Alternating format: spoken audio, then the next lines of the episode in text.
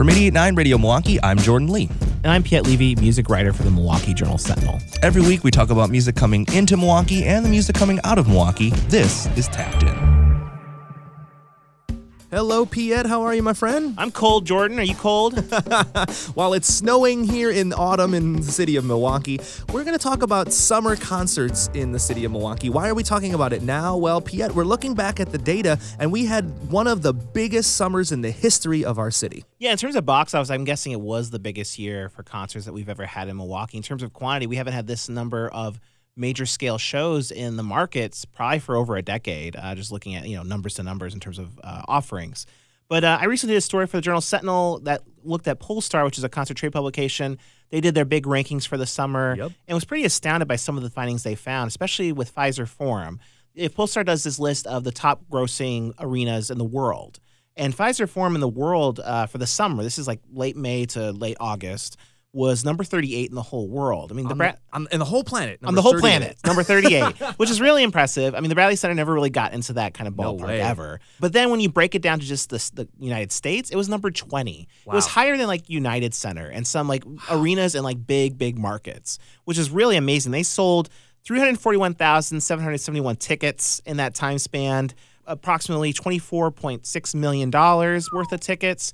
And the data is also kind of what's provided to Pollstar. It doesn't necessarily even mean count every single show Correct. which is really again this is not necessarily the full picture but it's an amazing picture Now, that's the Fiserv Forum, but we also have talked a lot on our podcast this year about Alpine Valley, who also cracked the top 30 this year. yeah alpine celebrated its busiest season in 15 years so busiest season of the decade uh, and just a couple years ago people were thinking alpine was going to be done I was one of those people. Yes. So in 2017, Alpine did not have a single concert that year. People Yep. were flabbergasted and but not terribly shocked because the numbers of concerts in the box office have been dwindling. It seems like the writing was on the wall at that Yeah, time. exactly. But this year they had a really good year with like three nights with Phish and two nights with Dave Matthews Band, a sold out Jimmy Buffett concert that got a lot of uh, backlash because it was so crowded, uh, Farm Aid, all sorts of stuff. And so they were number 29 in the world for the top amphitheaters this summer, number 26 in the country, sold 89,729 tickets, uh, grossing $5.8 million. It doesn't include everything. The Jimmy Right. Buffett show wasn't even included in the data that I got from Wow. uh, from Pollstar. Wow. Yeah.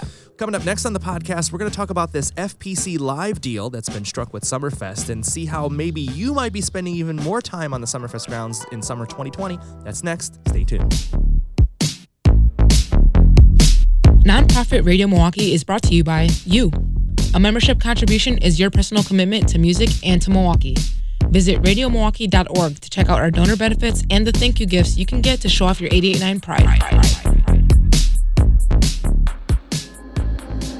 My Lucifer is lonely. Standing there, killing time. Can't commit to anything but a crime. Leaders on vacation, an open invitation. Picket fence. Once you get inside 'em, got friends but can't invite them. That's Billie Eilish, one of the artists who sold out her amphitheater performance this summer at Summerfest. I'm Jordan Lee from 889 Radio Milwaukee, and of course, with me as always is Piet Levy from the Milwaukee Journal Sentinel. Piet, you wrote a very interesting article I read this morning on the bus about this FPC live deal that's been struck. Of course, we know that the amphitheater is getting a huge facelift right now. Even though it's snowing in the city of Milwaukee, the cranes are working and Yep. they're going to be doing um, new and improved amphitheater on the Summerfest grounds. But FPC Live is going to be producing more concerts outside of the 11 day Summerfest. Yeah, so here's some context. Uh, FPC Live is based in Madison. Uh, Frank Productions is kind of the parent company for this uh, promotion company. And uh, Frank Productions has been around for decades, been kind of one of the biggest independent concert promoters in the country uh, for a long time.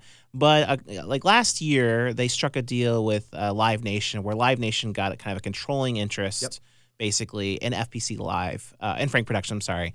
And then, uh, but still, FPC Live, which is kind of the concert arm of that, uh, still operates independently. Right. So even though Live Nation has some money invested in this and uh, they can kind of get some profit that way, but at the same time, it really helps expand what uh, FPC was able to do in terms of bookings and things. And so we were talking the the on air about the the data this year.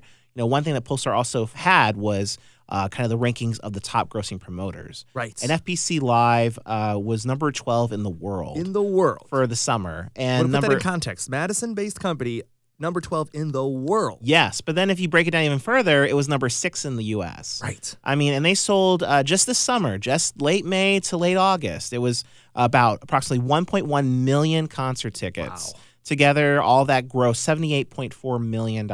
Now we've talked about them before on this podcast because they're operating venues in Madison. You've got like the Sylvee, Yeah. the new and shiny, their new shiny baby boy down there, Mhm. but they also have the historic Orpheum Theater Yep. and uh, even the High Noon Saloon is Yep, one of the yep. And they do they manage. do shows at the Breese Stevens Field Yep. in the summer in Madison. Um, you know, they do the the Freak Fest. They kind of t- have Yeah, taken over that yeah, as yeah, well in, in downtown Madison during Halloween. So yeah, lots of. I mean, you know, it kind of reminds me, and I think people who've been watching, kind of like what the Pabst Theater Group was doing here for a Right, while in terms yeah. of just kind of just being in all sorts of different corners of the concert marketplace. in diversity of sizes, everything from small rooms like High Noon all the way up to stadiums. Yeah. Uh, so th- those numbers don't surprise me. No, they don't. And at the same time, what we've seen this last year between them getting a, becoming a bigger company and also with Fiserv Forum is we've Yep. seen a lot more action. Uh, we've seen a lot of action. Period. More action in terms of the arena business. But a lot of those shows have been FPC live shows. And FPC is producing a lot of stuff here in the city of Milwaukee. So Right, as we're what I mean. talking about, yes, the the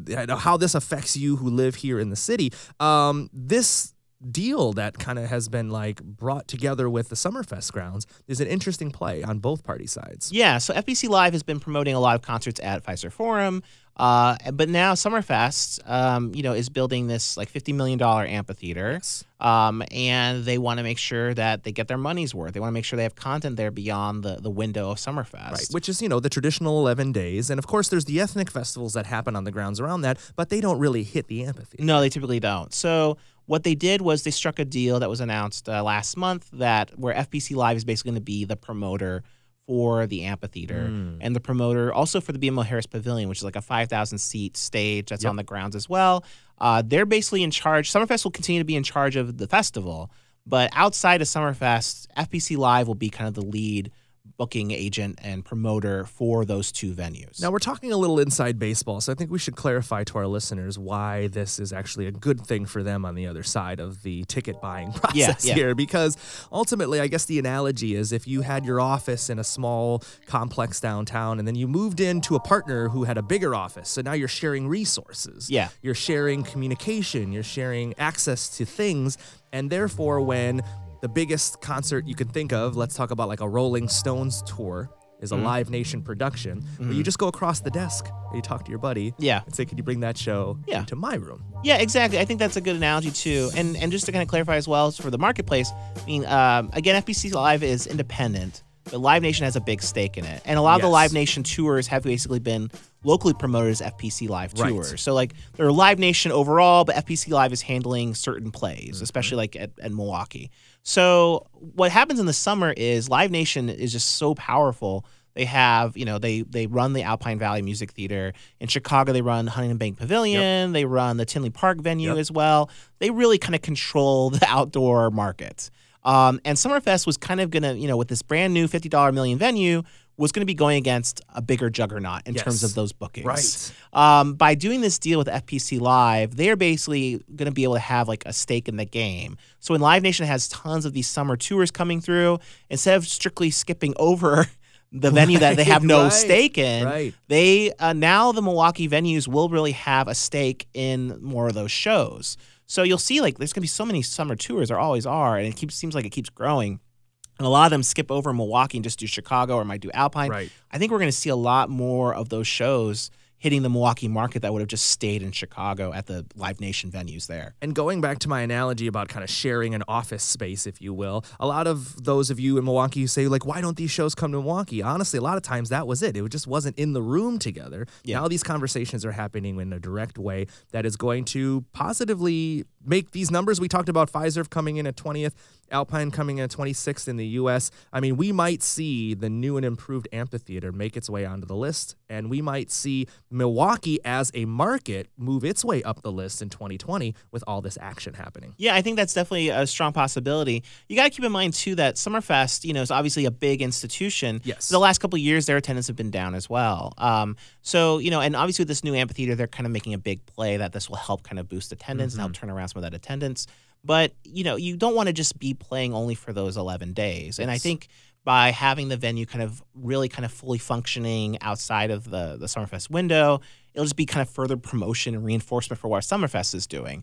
Imagine if they're having like these big shows coming through in June and in May, and they can do kind of a lot of big Summerfest kind of promotions there, Yep. or kind of tie-in promotions with with the festival, or they use the festival to also kind of promote these shows coming in July and Right. August, and think of all the sales they can make from those shows too. So it makes a lot of sense from a revenue perspective, you know, to really again maximize this investment and to kind of maximize the the marketing of the Summerfest brand by doing this partnership. And it makes sense as it's you know being an in-state partner that has so much power and clout. It's it's a it's kind of a perfect deal. It's a smart deal. And it's smart for the culture of our city. Our city is an outdoor music festival city. That's what Yeah. we're known for. And you think about when it comes to tourism, when it comes to those who live here, when it comes to those who are thinking about whether they're going to continue to live here, to have more outdoor music going on in the city of Milwaukee, it's going to be a boon for the city for sure. Yeah, no, absolutely. So it'll be really interesting to see what next summer takes shape. They've already announced um, a David Gray show at Yep. the BMO Harris Pavilion. That's an FPC live show. Um, you know, I, I know that Don Smiley, when I interviewed him last year, he was thinking they could get maybe as many as eight shows there outside Yeah. of Summerfest. I mean, we'll have to see if that really kind of happens.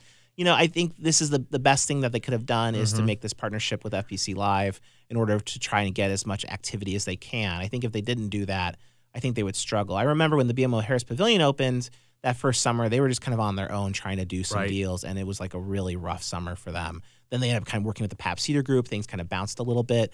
Um, and Theater Group obviously has clout, but it's just not on the same level as FPC Live. So this this is a smart deal to try to make to deliver on that promise of making the most of this venue and, and bringing the most action to the city and making the most money that they can. And Piet, you've got some upcoming uh, behind the scenes looks of what's going on with the amphitheater, right? Yeah, uh, today, Thursday, I'm uh, heading over there with our drone crew uh, to go check out, do a little tour of the Cool. amphitheater. Yeah, I'm really pumped about it. See how it's taking shape and and see if I can get some other good kind of intel on what's going on there. But uh, if you go to jsonline.com, you'll be able to see some brand new kind of up to date photos and video and and the story on what's happening with that big project. Right on. And don't forget, you can subscribe to this podcast at jsonline.com, at radiomilwaukee.org, or anywhere you listen to podcasts. This is Tapped In. We're produced by Kenny Perez. Our handcrafted sonic inspiration comes from the License Lab with support from you, our members. This is Jordan signing off for Tapped In. Piet, I'll see you next time. See you next time.